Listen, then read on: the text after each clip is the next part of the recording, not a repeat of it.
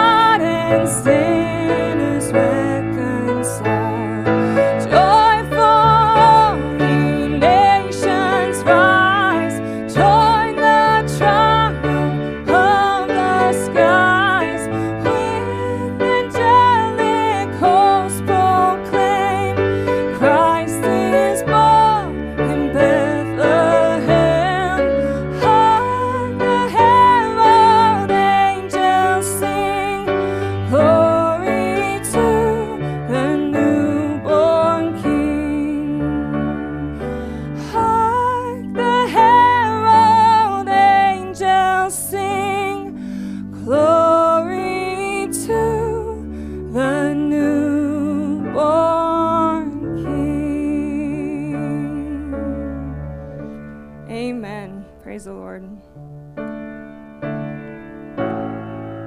As we celebrate today, I've just been considering and remembering as we celebrate Christmas by sharing gifts, exchanging, giving, and receiving that God has given us the greatest gift by sending his Son to earth. God coming in the form of man in order to live a perfect life, in order that we might have the chance to be saved and be reconciled to Him, to be seen as holy and blameless before Him, and only, only because He sent His Son. So let's come and sing praises to Him.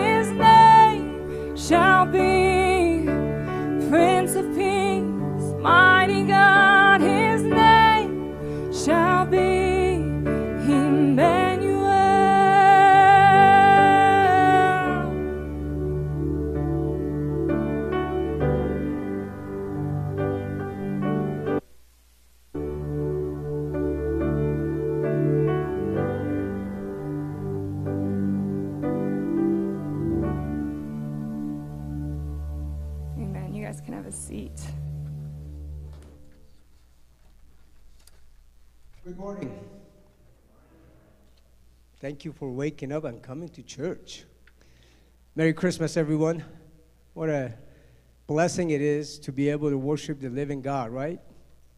You know, uh, if, hey, Donovan, how are you, man? Good. Um, if you study the narrative of uh, Jesus' birth, one of the things that always stood out to me more than anything else, the very first people that worshiped the baby Jesus were Gentiles. Did you know that? The Magi's. Magi's were not believers. Somehow God drew them from the Persian and Mede Empire and came out and worshiped Christ. And today, as you and I worship, we are Gentiles, right? We're not part of the nation of Israel. And it's just amazing how God, before the foundation of the world, had a plan for you and I to be part of his kingdom. If that doesn't lead you to worship and praise, I don't know what word. So, as we continue to worship here in a couple of minutes, after I make a couple of announcements, just want you to remember that. What a privilege it is to be worshiping the living God. You were handpicked by God Himself to be here today and to be with Him ultimately eternally.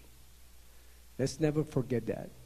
Um, just a couple of quick announcements. I want to go back to worship because it's so good. Uh, I don't want to mess that up. I mess things up all the time. So, uh, my name is Michael. I'm one of the associate pastors here. I have the privilege of serving here. If you're here for the first time and visiting us, thank you for being here. Uh, we do have some cards in the front, in the pocket in front of your seat. If you fill that out, and meet us at the welcome desk. We'll be happy to uh, give you a gift and also get to know you a little bit more. We, uh, just so you know, starting January 8th, we're starting a new series, and I know you all been waiting for this. We're going to do the book of Revelation. We're going to tell you when Jesus is coming back, how he is coming, where he's coming from, and who's going to be with him. Not really. But we're going to study the book of Revelation. We may, because as you know, it's the only book in the Bible that comes with a promise. And what is that promise? Blessed are those who read this book. So there's going to be a lot of blessing for us as we study the book of Revelation for the next couple of months. So make sure you be here. Don't miss that. Also, um, our community groups, our small groups start Wednesday night, January 4th. We took a couple of weeks break. So on January 4th, we'll kick this back up again and we'll have, we'll meet here on Wednesday night. We have a little dinner together and then go into different groups. I hope uh, if you need more information about that, we have it out there. I'll be happy to help you with that. And anybody else, any of the staff members, encourage you to come out. It's a great time of uh, getting deeper into the Word of God and studying the Word of God. And then, of course, um, we'll have those classes back up again Sunday, January 8 as well. We do have a, uh, two or three Bible studies going on uh, on Sunday morning as well.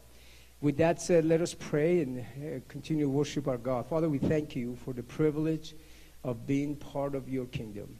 Thank you that uh, you chose us before the foundation of the earth, before you even created us. We were on your mind, Lord, and we're just so grateful for sending your son Jesus um, to make that possible.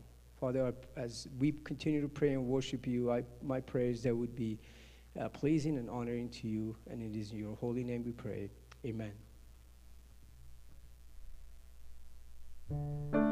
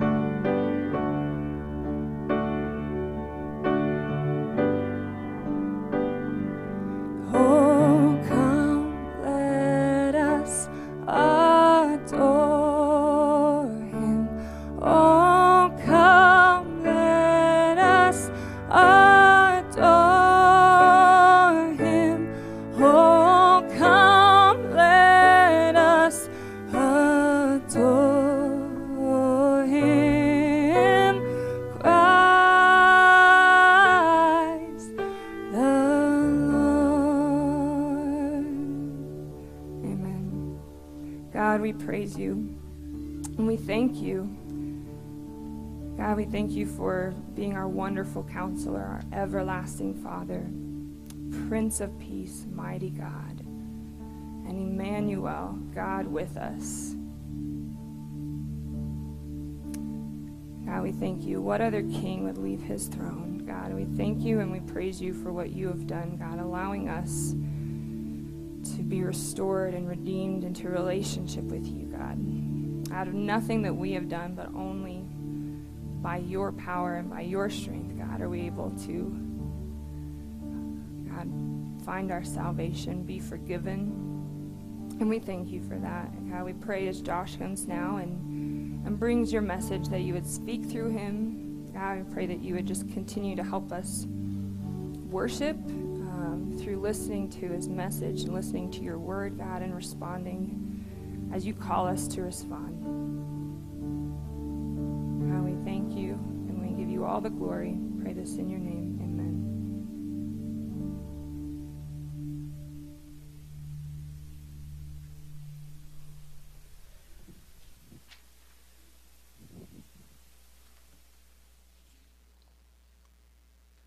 Merry Christmas, everyone.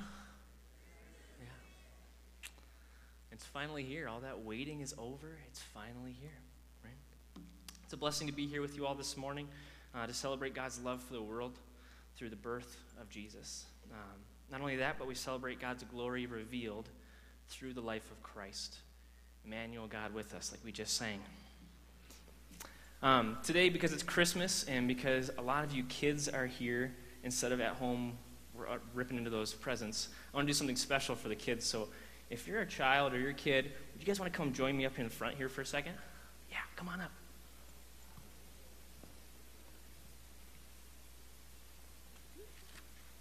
Hey, you guys can take a seat right here.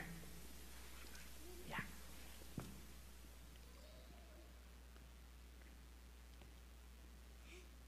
few more strides.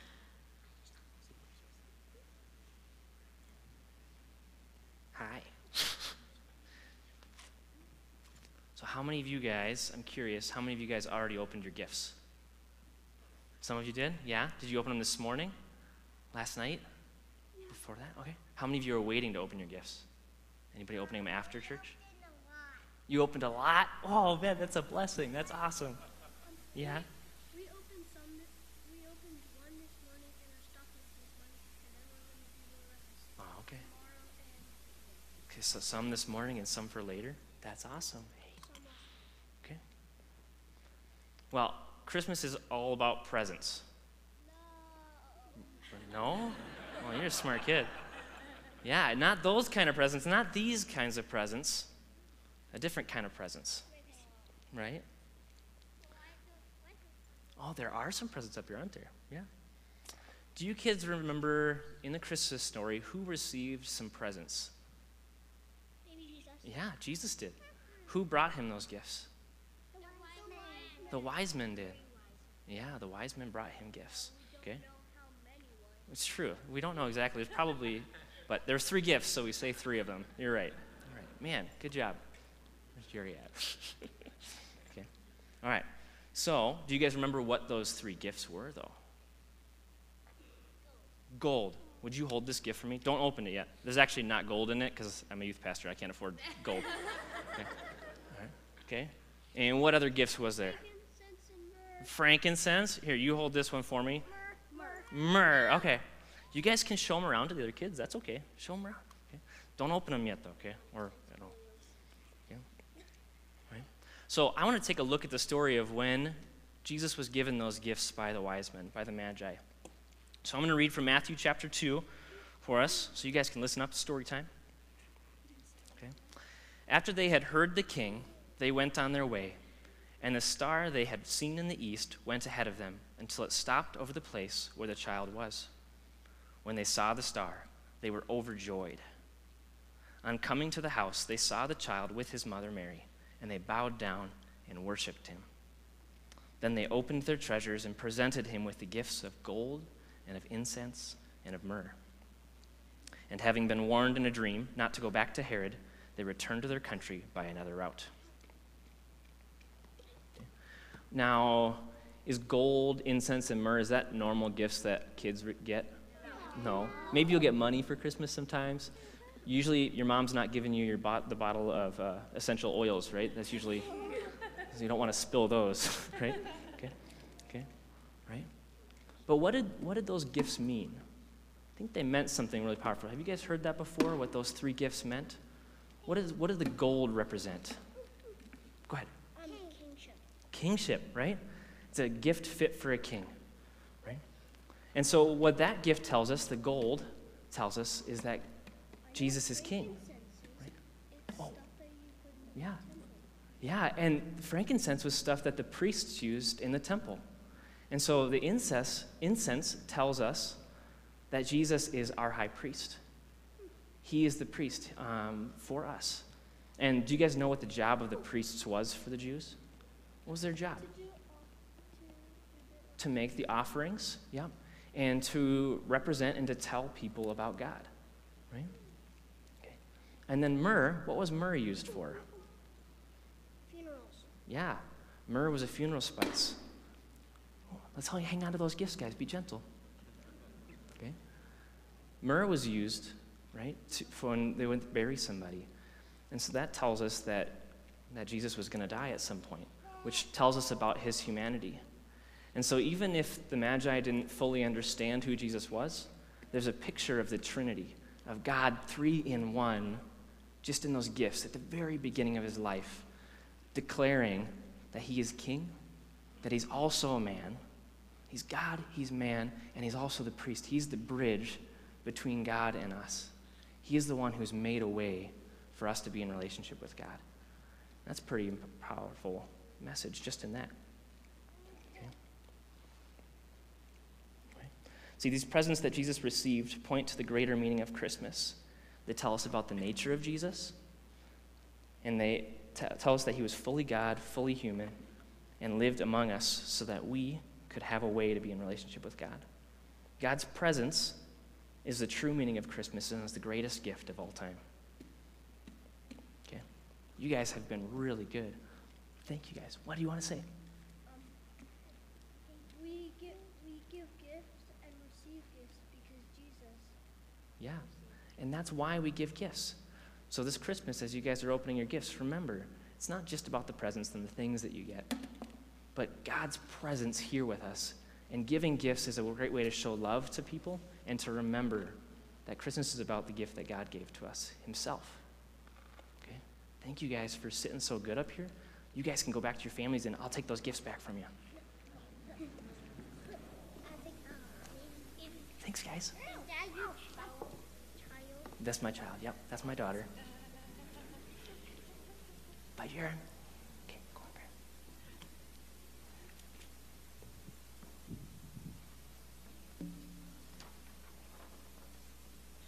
Graham. what a blessing to have so many kids running around this church. Last night at the Christmas Eve service, it was just packed with them. It was so fun. Um, as a church, through this Advent season, um, we've been looking closely at 2 Corinthians uh, chapter 4, verses 5 through 6, and looking at that as a story of Christmas. And so before we jump into that, I just want, just want to take a moment to pray as we open God's Word and take a look. God, I just thank you for this morning, and we thank you for what this day represents. Lord, that you came to this earth to dwell among us, to make a way for us, to not leave us in our sin and the consequences of our rebellion to you, but to make a way for us. Thank you for loving us enough not to just leave us, but to come and be with us. So we just thank you.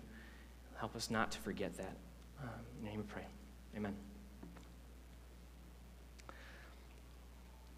So this Christmas, Christmas morning, I get to look at a phrase from 2 Corinthians chapter 4, God's glory displayed in the face of Christ. Uh, we'll start back at verse 4, actually, before I read this, um, just because I want to, I think the context of that reiterates this point of Jesus as God. And so let's take a look at 2 Corinthians chapter 4. The God of this age has blinded the minds of unbelievers so that they cannot see the light of the gospel of the glory of Christ, who is the image of God. For we do not preach ourselves, but Jesus Christ as Lord, and ourselves as your servants for Jesus' sake. For God, who said, Let the light shine out of darkness, made his light shine in our hearts to give us the light of the knowledge of the glory of God in the face of Christ. Think about that. God's glory displayed in the face of Christ. Was it about his features, his nose, his eyes? Did that resemble God? Um, to the early, uh, to, to the Hebrews, one of the things that uh, when they said your face, um, it didn't just mean your physical face, it meant your whole presence.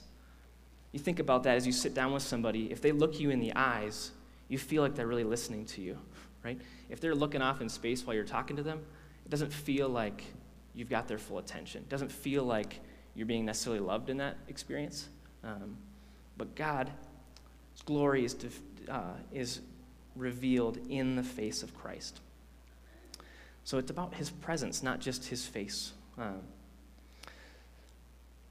after walking through the book of Mark this year at church, uh, as a church, um, I think one of the things that has stood out to me as we went through it this time was how present God was, or how present Jesus was with people. Um, even if he was in a hurry to get somewhere, even if people think, thought he should have been in a hurry to get somewhere, he stopped and made time to be with the people that interrupted him. okay? Think of the time where there's, there's someone who's dying, he's going to heal this person, and this woman who's bleeding just wants to touch the bottom of his cloak and move on with her day and not interrupt him. But Jesus stops and calls attention to her and says, I see you, right? Jesus was someone who gave everyone he encountered his presence, his full presence.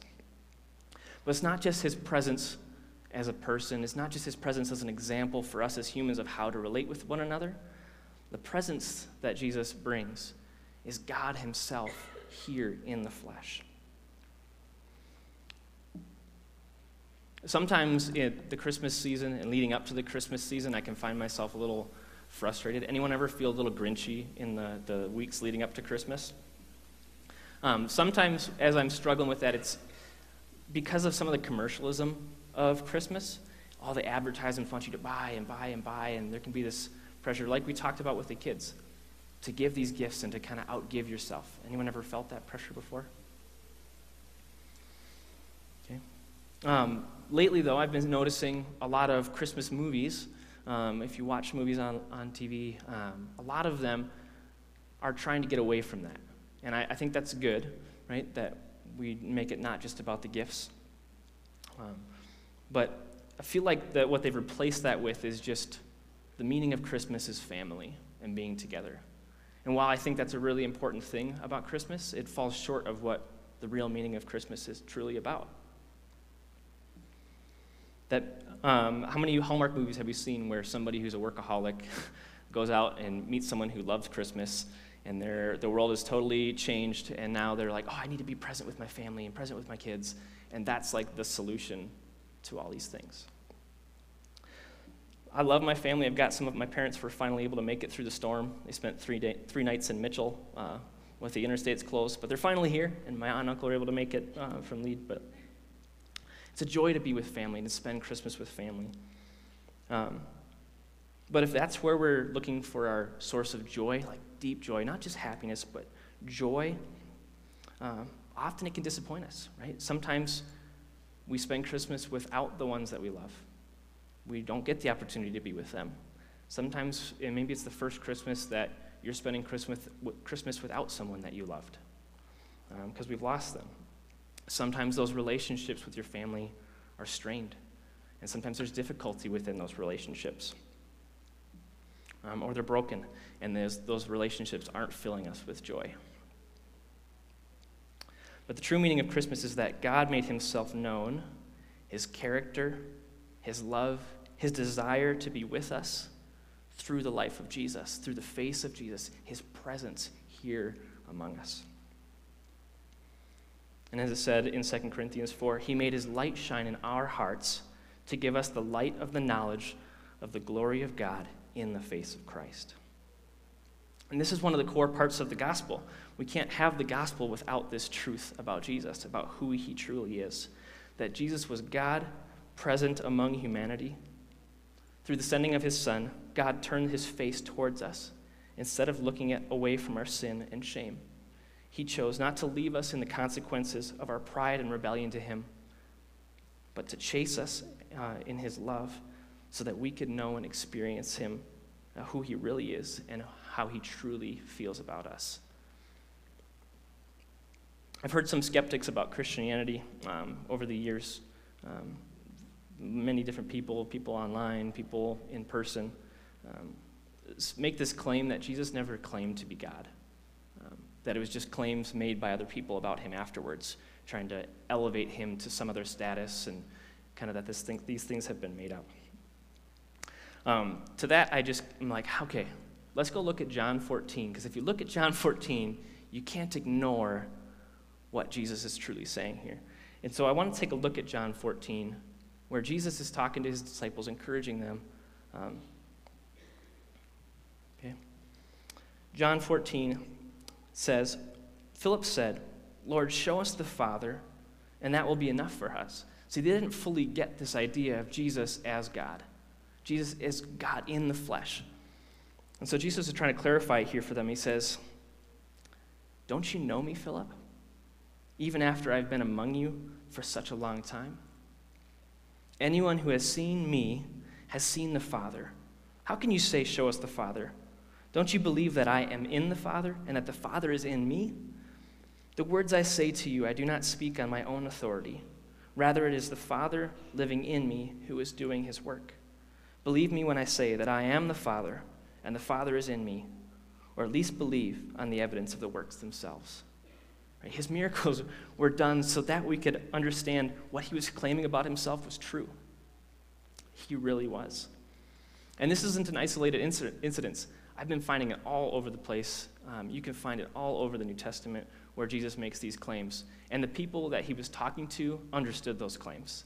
And you could see by their responses to him. Um, one of the other ways that he refers to himself as God, in a kind of confusing way for us, removed uh, all these years later, is the title he referred to himself the most was Son of Man. Okay. Over 88 times that is used in the New Testament. Um, most of those, all but about three, are used in the Gospels themselves. And it's usually Jesus using it or people bringing up quotes that Jesus had said earlier. Um, okay? He would often call himself the Son of Man. And the Son of Man is a title that kind of portrays a few things to us. Okay? Um, first, right at face value, Son of Man is the title of humanity. And just like the gifts, those three gifts, how they represent God, like God, His priesthood, and His humanity, we get that in this title, Son of Man, as well. It's a title of humanity. There are other titles like uh, Son of God that focus primarily on his deity. But, um, and in, in the instance of Ezekiel, God actually refers to Ezekiel 93 times as Son of Man. And in that way, he meant it as just a human being. He's saying, all right, he's a human being. Number two is also a title of humility. John 1 tells us that Jesus was with God at the beginning and left heaven's glory to take on human flesh, born in the most humble of circumstances. Another cha- uh, chapter of the Bible that talks about is Philippians 2 6 through 8, where he tells us that despite being in very nature God, he did not consider equality with God something to be grasped, but rather made himself nothing by taking on the very nature of a servant, being made in human likeness and being found in appearance as a man, he humbled himself by becoming obedient to the point of death, even death on a cross.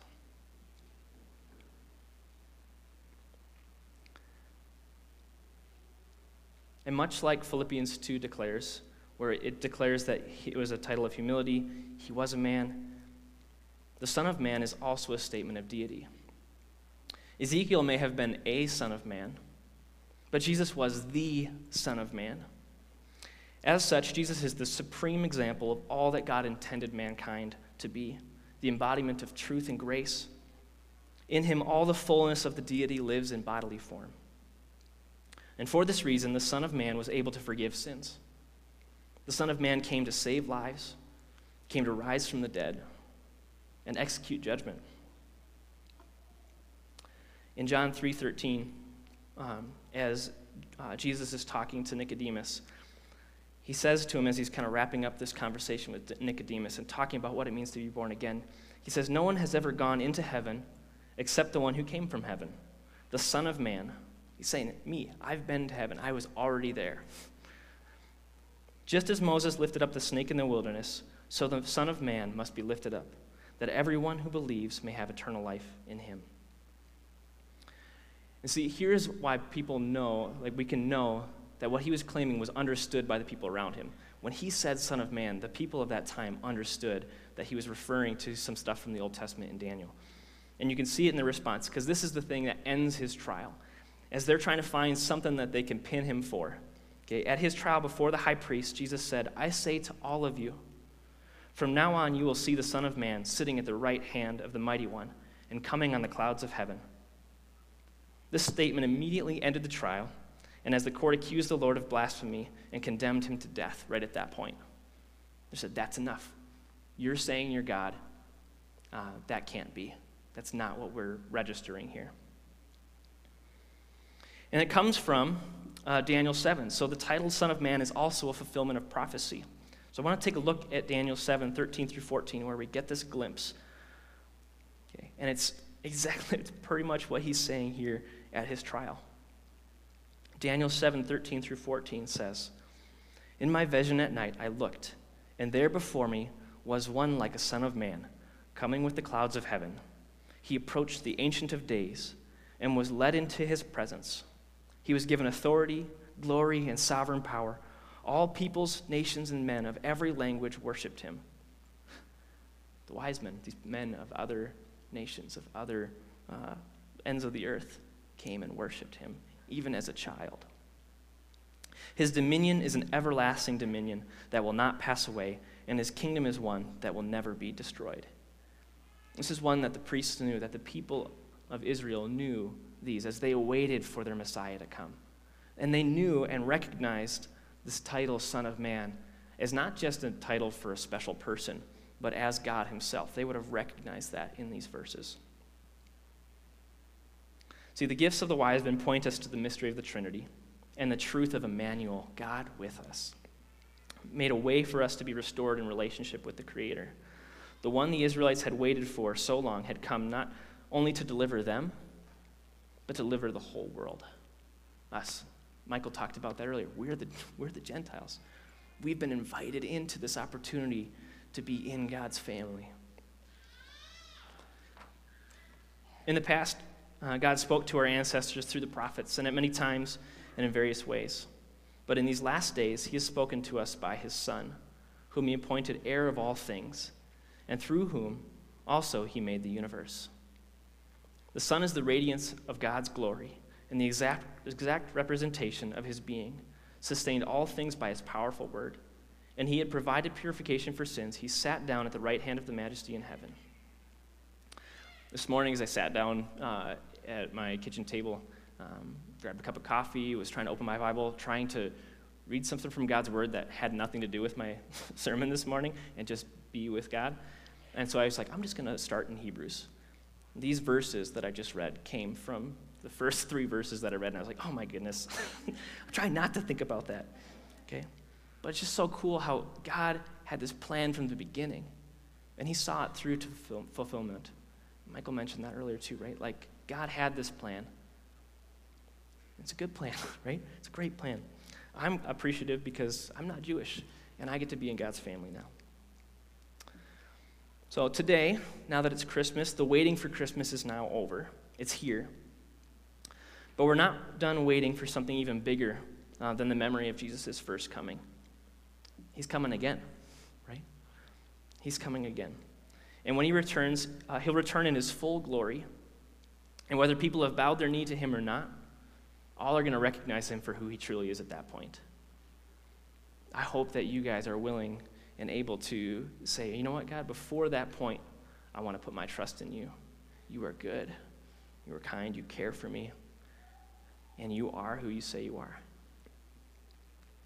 So if Jesus, who is who he claims to be, this isn't just claims that other people made about him. These are things that he was declaring and pointing out and saying, hey, I am God here among you. I am the face of God here. So you can see who God is, really and truly is.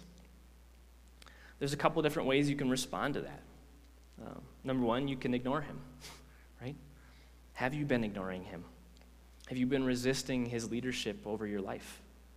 It's kind of a scary thing to hand the reins over to God and say, all right, what do you want to do through me today? But even if you are, He still came to this earth for you. He still loves you and is calling you. He wants good for you. And in Him, there is no darkness at all. You can trust Him. okay? He's watching out for you. Or Um, are you seeking his face? Like, are you currently trying to find him in your life? Are you trying to seek his presence and say, God, where are you? Right?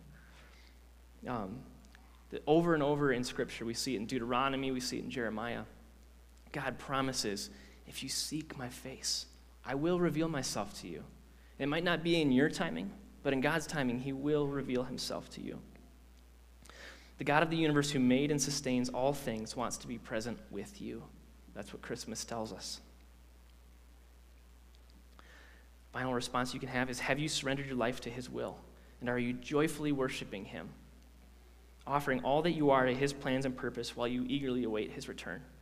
Right? We're looking forward to something in the future, but the work's not done. We're called to have His light inside of us because of what He's going to do through us.